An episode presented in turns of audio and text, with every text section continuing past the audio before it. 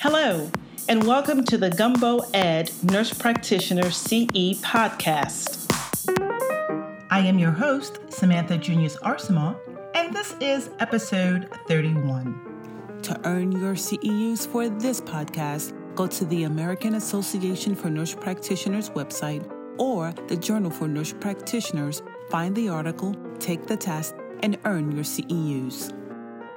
Today's article is from the Journal for Nurse Practitioners, Volume 17, Issue 5, 2021, pages 574 to 578. The title of this article is Identifying Veterans in Your Practice What Clinicians Need to Know. The authors are Cynthia S. Selleck, Trina M. McGinnis, John P. McGinnis, Glenda J. Stanley, and Rebecca S. Miltner. The article starts with the introduction. In 2019, the Department of Veterans Affairs, VA, reported that there were an estimated 19.2 million veterans in the United States, inclusive of all five branches of the military the Army, Air Force, Navy, Marines, and Coast Guard. The population of veterans has been declining over decades from a high of 28.6 million in 1980 to an expected 12.9 million in 2040. The decline is due to multiple factors, including elimination of the draft in 1973 and transition to all volunteer military, overall shrinking of the active duty force among all branches, and large numbers of World War II and Korean War veterans dying in recent years. The decline is due to multiple factors, including elimination of the draft in 1973 and transition to an all voluntary military, overall shrinking of the active duty force among all branches, and large numbers of World War II and Korean War veterans dying in recent years.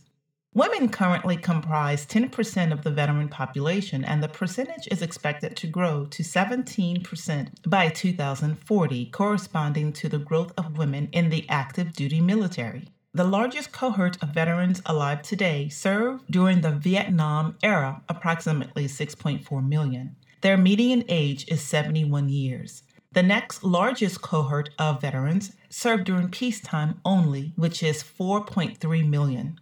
Post 9 11 veterans, those who served in Iraq and Afghanistan, which is 3.7 million, are much younger with a median age of 37 years. Veterans have distinctive experiences and health risks associated with their specific era of service. Although they enter military service as one of the healthiest groups in America, veterans are disproportionately impacted by a range of conditions, including trauma, substance abuse, and mental health disorders. The current wars are unique in that many service personnel have undergone multiple deployments. The reserve components have been used as an operational force, comprising half of all deployed personnel, and medical advances have drastically reduced casualties, although increased the number of severely wounded veterans returning with lifelong disabilities. According to the U.S. Census Bureau, approximately one quarter of all veterans have a service connected disability. Yet, only 47% of veterans receive some or all of their health care services through the VA healthcare system. The result is that most veterans receive care in community based clinics and practices by primary care providers who may never discover their military history and may not be familiar with the distinct experiences of the military.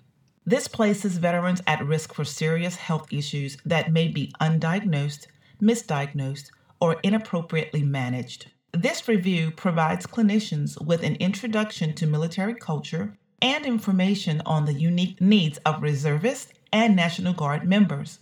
Screening for military service and the importance of a military health history are addressed, as are common mental and behavioral health issues of veterans seen in community based primary care settings. Resources for additional learning are also provided. Let's move on to military culture. The military has a distinct culture which leaves an impact on people who serve. These are common organizational structures and values across all branches of the armed forces, but each also has unique characteristics. Officers must have a college degree and are commissioned through specific programs such as one of the four military academies, Reserve Officer Training Corps or ROTC programs on college campuses, or through Officer Candidate School. Commissioned officers provide management and leadership oversight in an area of responsibility. Warrant officers are highly trained specialists, generally in technical fields. Enlisted personnel perform the core work of each military service and can advance up the ranks to non commissioned officer or petty officers, for example, Navy and Coast Guard, who assume increasing responsibilities and supervision over subordinates. Service members undergo extensive training for their primary specialty, as well as ongoing leadership development and even graduate education as they advance in rank.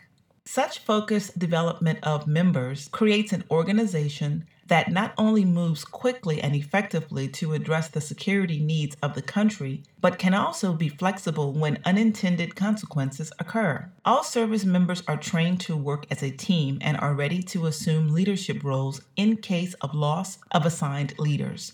Common values across all services include selflessness, being of service to others and country, a combat ready, can do attitude, working to meet shared goals, and an understanding that the individual is secondary to the unit.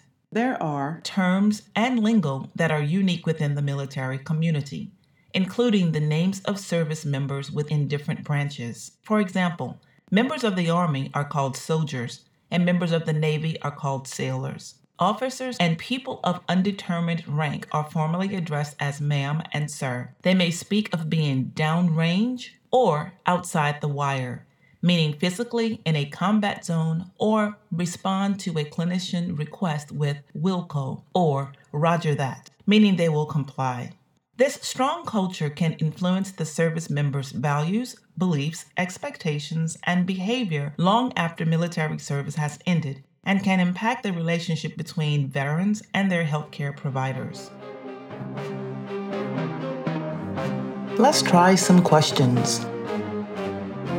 Question number one Most military veterans receive their health care through the VA healthcare system. A. True. B. False.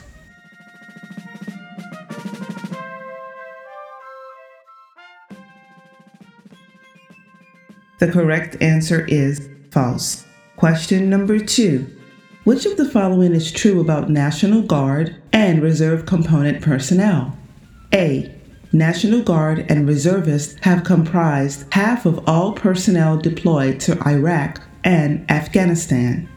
B. National Guard and reservists are eligible for the same medical services as active duty personnel. C.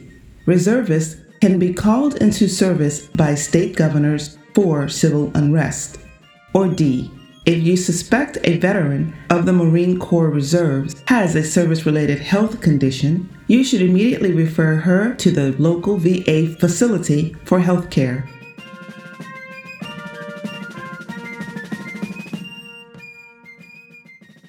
The correct answer is A. National Guard and reservists have comprised half of all personnel deployed to Iraq and Afghanistan. Question number three The VA Military Health History Pocket Card for health professions trainees and clinicians suggests asking all of the following general questions except A. When and where did you or do you serve and in what branch? B. Type of work did you do or currently do while in service? C. Do you have tattoos? Have you ever injected or snorted drugs such as heroin, cocaine, or methamphetamine? And D. Did you have any illnesses or injuries while in service?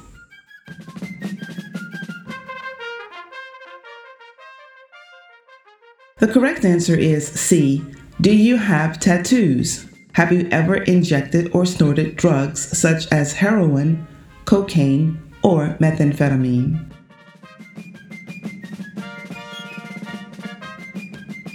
Next, unique needs of reservists and National Guard members.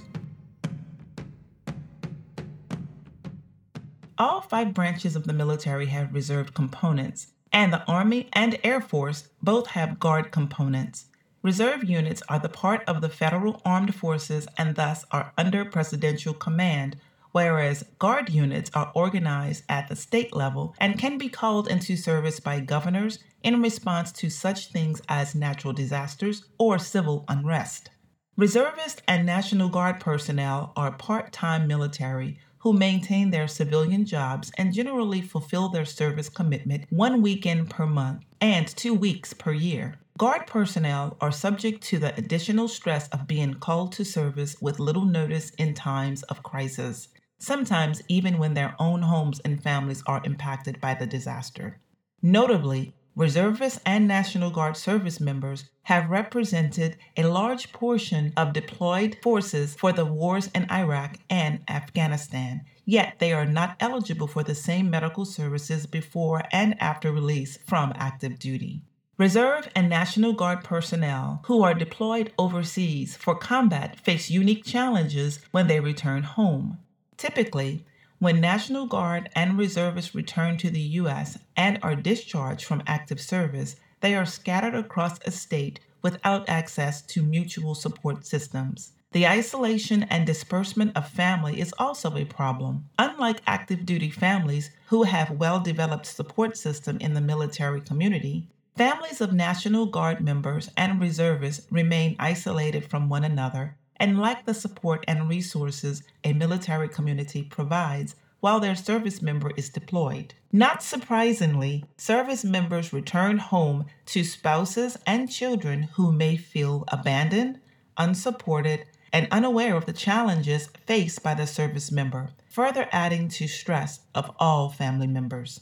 Access to health care may also be a problem for National Guard and reservists after discharge from active duty.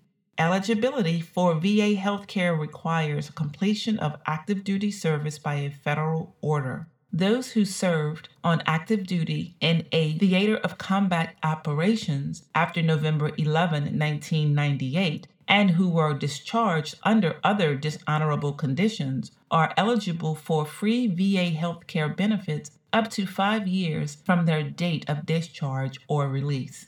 Even so, Many National Guard and Reserve component veterans return to their homes in rural areas remote from established VA facilities and often isolated from the support of their military colleagues, making it especially important for community providers to screen for military service and know how to conduct military health history. Should a potentially service connected health condition be identified by the provider within that five year window and with the veteran's approval, he or she may be referred to the VA health system for assessment and follow up care.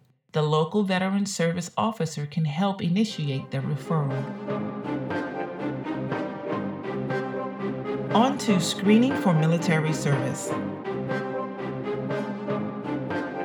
Better understanding the health needs of veterans means screening for military service as part of the health history and documenting the results in the electronic health records. One question Have you or a loved one ever served in the military? Should be asked of every patient.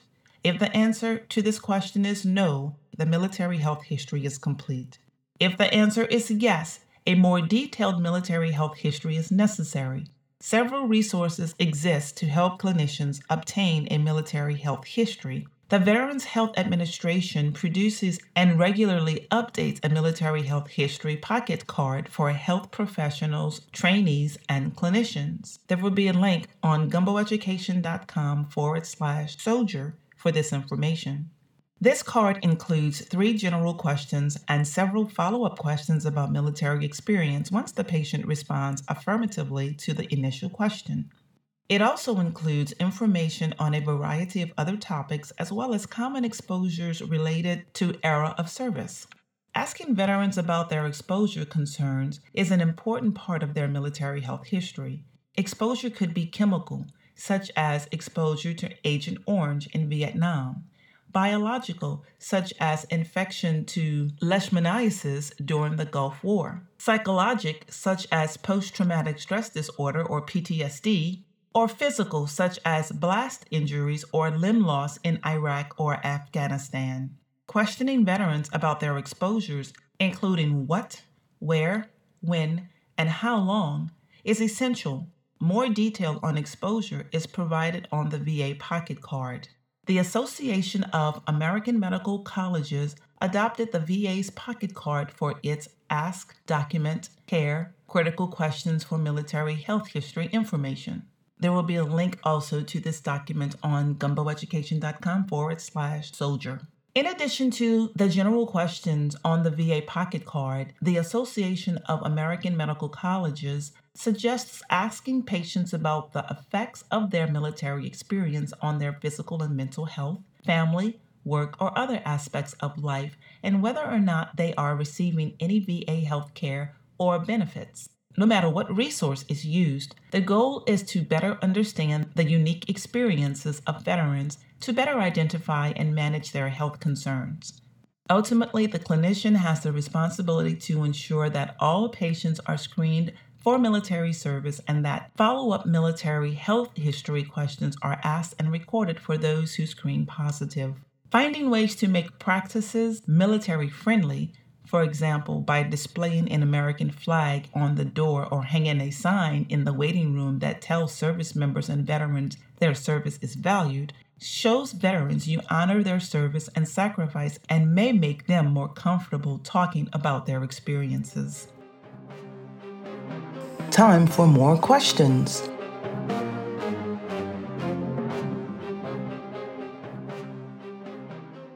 Question number four. Suicide is the second leading cause of death in all veterans. A. True. B. False.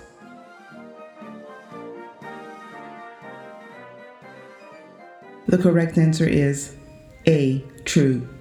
Question number five. Which of the following is not a common characteristic of PTSD? A. Intrusive memories of the experience. B. Isolation from others. C. Irritable or aggressive behavior. Or D. Loss of memory.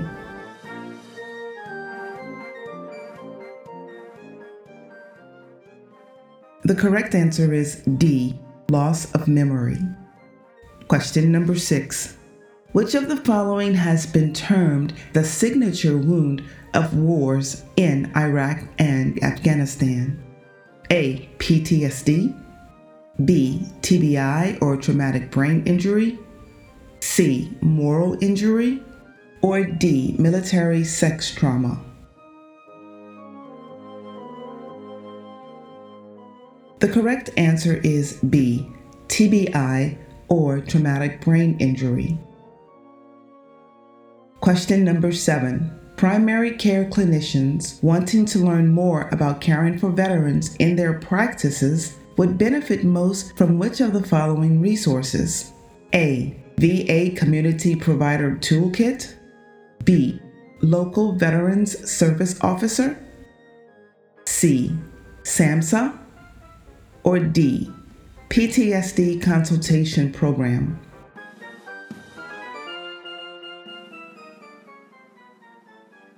The correct answer is A. VA Community Provider Kit.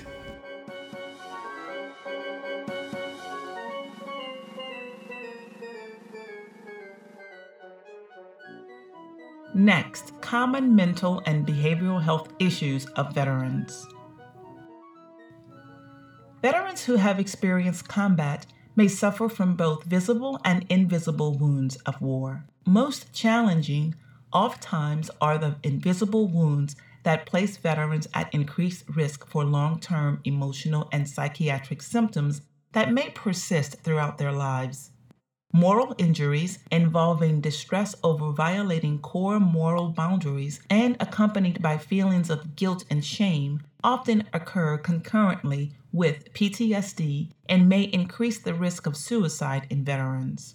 Though not visible, such injuries can be as damaging or disabling to the veteran as are the wounds of projectile or explosions Yet, that same combat ready, can do attitude that is so common in the military may make veterans reluctant to disclose their mental health issues.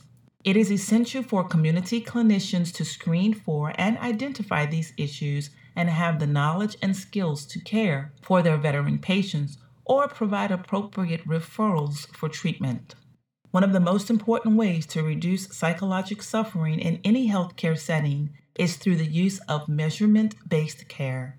The quantification of mental health symptoms is the best way to accurately assess their magnitude, and in conjunction with evidence based guidelines, the disorder can be treated systematically so that recovery occurs as soon as possible. Several screening tools are introduced that will allow clinicians to screen for mental and behavioral health disorders as well as assess the effectiveness of ongoing treatment. Depression and suicide. Depression among veterans is common and is often linked to other conditions, including chronic pain, PTSD, and anxiety, further increasing the risk for suicide. The VA estimates that one third of veterans visiting primary care clinics have some symptoms of depression. 20% have serious symptoms requiring further evaluation for major depression, and 10% to 12% have major depression, requiring treatment with psychotherapy and antidepressants. A highly useful instrument for identifying depression is the nine item Personal Health Questionnaire, PHQ 9. This screening tool identifies mild to severe depression and is reliable and valid for detecting major depressive disorder. There will be a link on gumboeducation.com forward slash soldier for this form. Additionally, the PHQ 9 helps to assess overall functioning such as appetite and sleep and can be used over time to detect changes in responses to treatment. Importantly, the PHQ 9 also assesses for suicide which is now the 10th leading cause of death in the United States. Suicide prevention is the highest priority for the VA, and rightly so because it is the second leading cause of death for all veterans. Post traumatic stress disorder, or PTSD. Many traumatic events occur during military service, and not all are combat related. PTSD may develop when there is an exposure to traumatic events, such as combat, natural disasters, accidents, assaults, or witnessing death. While feeling upset or having negative thoughts about such events is normal, sleep disturbance, nightmares, and intrusive memories may persist for months or years. Veterans may make efforts to avoid these memories or refuse to talk about traumatic events. Consequently, veterans with PTSD can have extensive functional losses such that employment, marriages, and parenting are all impaired. An important screening tool for PTSD symptoms in veterans is the short form PCL 5, the PTSD checklist for a Diagnostic and Statistical Manual of Mental Disorders, 5th edition. This four item self report instrument is in alignment with the DSM 5 major criteria for PTSD, and while not the equivalent of the clinical diagnostic interview, it certainly helps both the clinician and patient understand the veteran's current PTSD symptoms. Such symptoms often include 1. Avoidance of reminders of the trauma, 2. Intrusive memories of the experience, 3 irritable or aggressive behavior, and four, isolation from others. There are effective treatments for PTSD, including therapy and medications.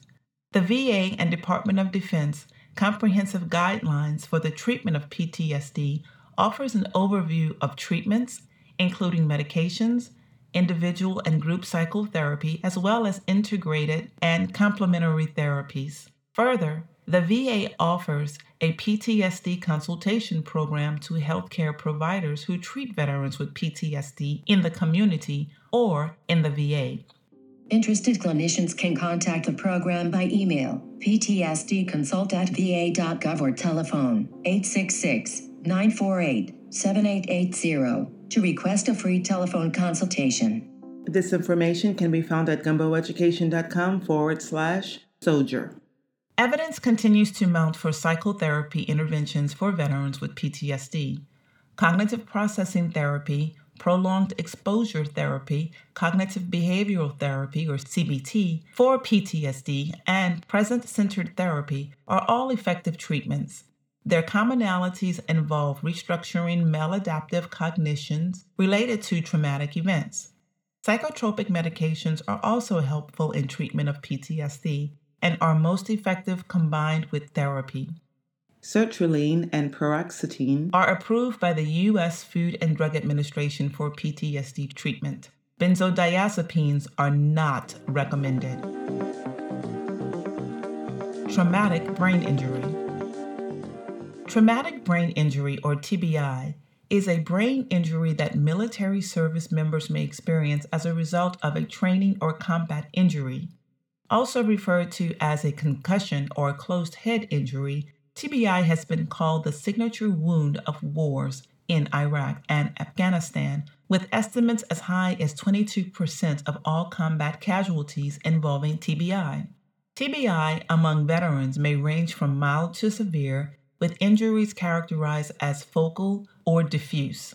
TBIs among veterans are caused by blast injuries, direct impact, and rapid acceleration or deceleration sustained in combat or training.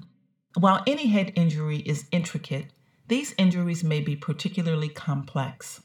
Veterans who are injured in enclosed spaces, such as an armored vehicle, may experience multiple blast reflections. If a blast related mild TBI injury occurs, accompanying problems with head, neck, or back pain, or a combination of these, may emerge. It is vitally important for primary care providers to complete a veteran centric military health history because the potential for a TBI during training or deployment is high. TBI can mimic a variety of conditions. The three item brief traumatic brain injury screen can help providers identify the nature of the head injury, symptoms at the time of the injury, and current symptoms. Early indicators of mild TBI are often related to physical and vestibular symptoms, for example, headache, tinnitus, or tinnitus, blurred vision, or light slash sound sensitivity, cognitive symptoms like poor concentration, reduced ability to make judgments, and slow cognitive processing, and mental distress such as depressive or anxious symptoms, irritability, or apathy. There may also be loss of memory before or after the head injury. In many, symptoms resolve within the first week after the injury. In a smaller subset of veterans, symptoms persist and some develop depression, anxiety, or substance use disorders as well as pain syndromes. Further, TBI frequently coexists with PTSD. In addition to pharmacotherapy and physical therapy for pain, cognitive rehabilitation therapy involves strategy to restore function impaired by the TBI or to compensate for lost function. Such training helps to strengthen working memory, concentration, and visual spatial skills. In addition to helping those with mild TBI, cognitive rehabilitation therapy has also shown effectiveness for those with moderate to more severe TBI. Special issues for women veterans. Primary care clinicians must also increase their awareness of the multiple adversities that many women veterans face. Experiences of trauma are associated with higher rates of suicide and attempts. Women veterans are known to have higher rates of adverse childhood experiences compared with civilians. In addition to the usual injuries associated with combat, women veterans often carry the burden associated with military sexual trauma, which occurs at a rate of as high as 38%. Military sexual trauma is a particularly horrific form of trauma and these wounds require special care. Women veterans are also at greater risk for intimate partner violence, 34%, than their non veteran counterparts, 24%. These cumulative traumas contribute to a disproportionately high rate of suicide for women veterans, a rate that has increased nearly 50% since 2005 and is 2.2 times higher than for civilian women. For women who have access, engagement in care, in VA settings has emerged as a protective factor, likely related to the trauma informed approach. Women veterans engaged in VA care are significantly less likely to die by suicide. Substance use disorders. Approximately one in four Americans have a non tobacco substance dependence. One in 10 deaths among working age Americans is related to excess alcohol use. Veterans have a higher prevalence of both alcohol use disorder and tobacco use disorder compared with non veterans, although they do not appear to be at greater risk for abuse of substances, including opioids, sedatives, and cannabis. Veterans also have a significantly higher rate of receiving treatment, such as self help, individual treatment with a professional, and outpatient, even though most do not perceive themselves as needing it. The VA and Department of Defense maintain comprehensive evidence based guidelines for the management of substance use disorders.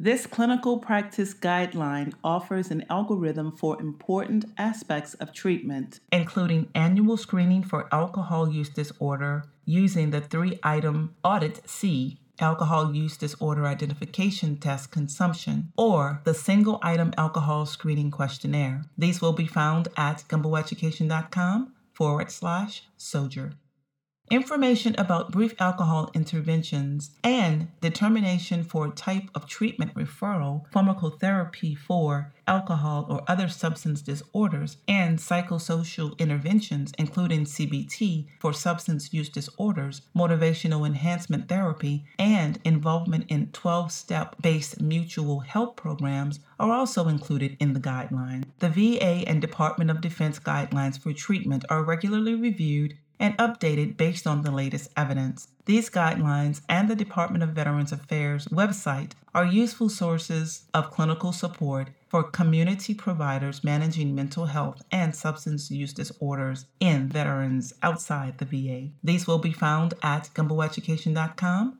forward slash SOJER. On to the last set of questions.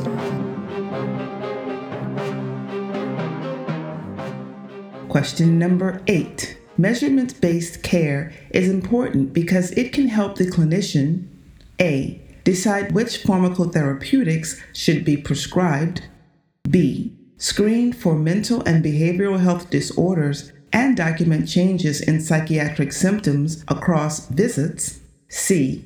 Determine which patients should be referred to the VA healthcare system, or D Decide if physical therapy is needed to help resolve physical complaints.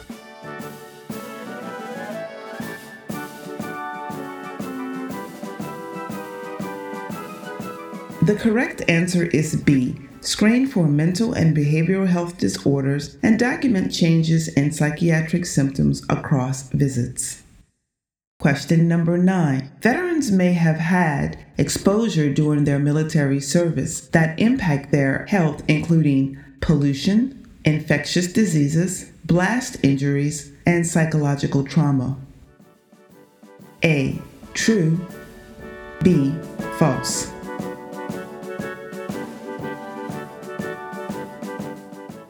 The correct answer is A. True. Number 10, the final question.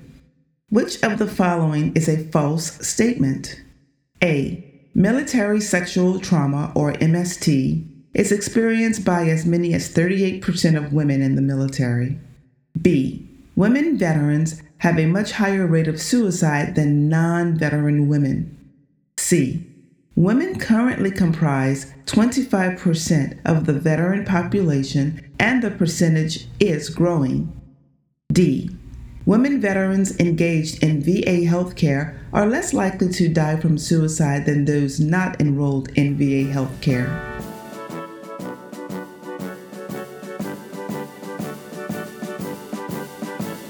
The correct answer is C. Women currently comprise 25% of the military population, and the percentage is growing. On to conclusions. Most veterans receive their health care in community based practices by providers who are not well versed in military culture or in screening for military service. This places veteran patients at risk for health issues that may be undiagnosed, misdiagnosed, or managed inappropriately. It is important for non VA ambulatory care clinicians to screen every patient for military service and ask important follow up questions for those who screen positive. Further educating yourself and your staff about military culture, competency, and the unique experiences of veterans is key to providing quality evidence based care. Finally, recognizing when veteran patients require more or different services than you can provide and referring them appropriately for needed care and counseling is essential. Okay, that's it. To earn your CEUs for this podcast, go to the American Association for Nurse Practitioners website or the Journal for Nurse Practitioners. Find the article, take the test, and earn your CEUs. This concludes this Gumbo Education presentation. Until next time.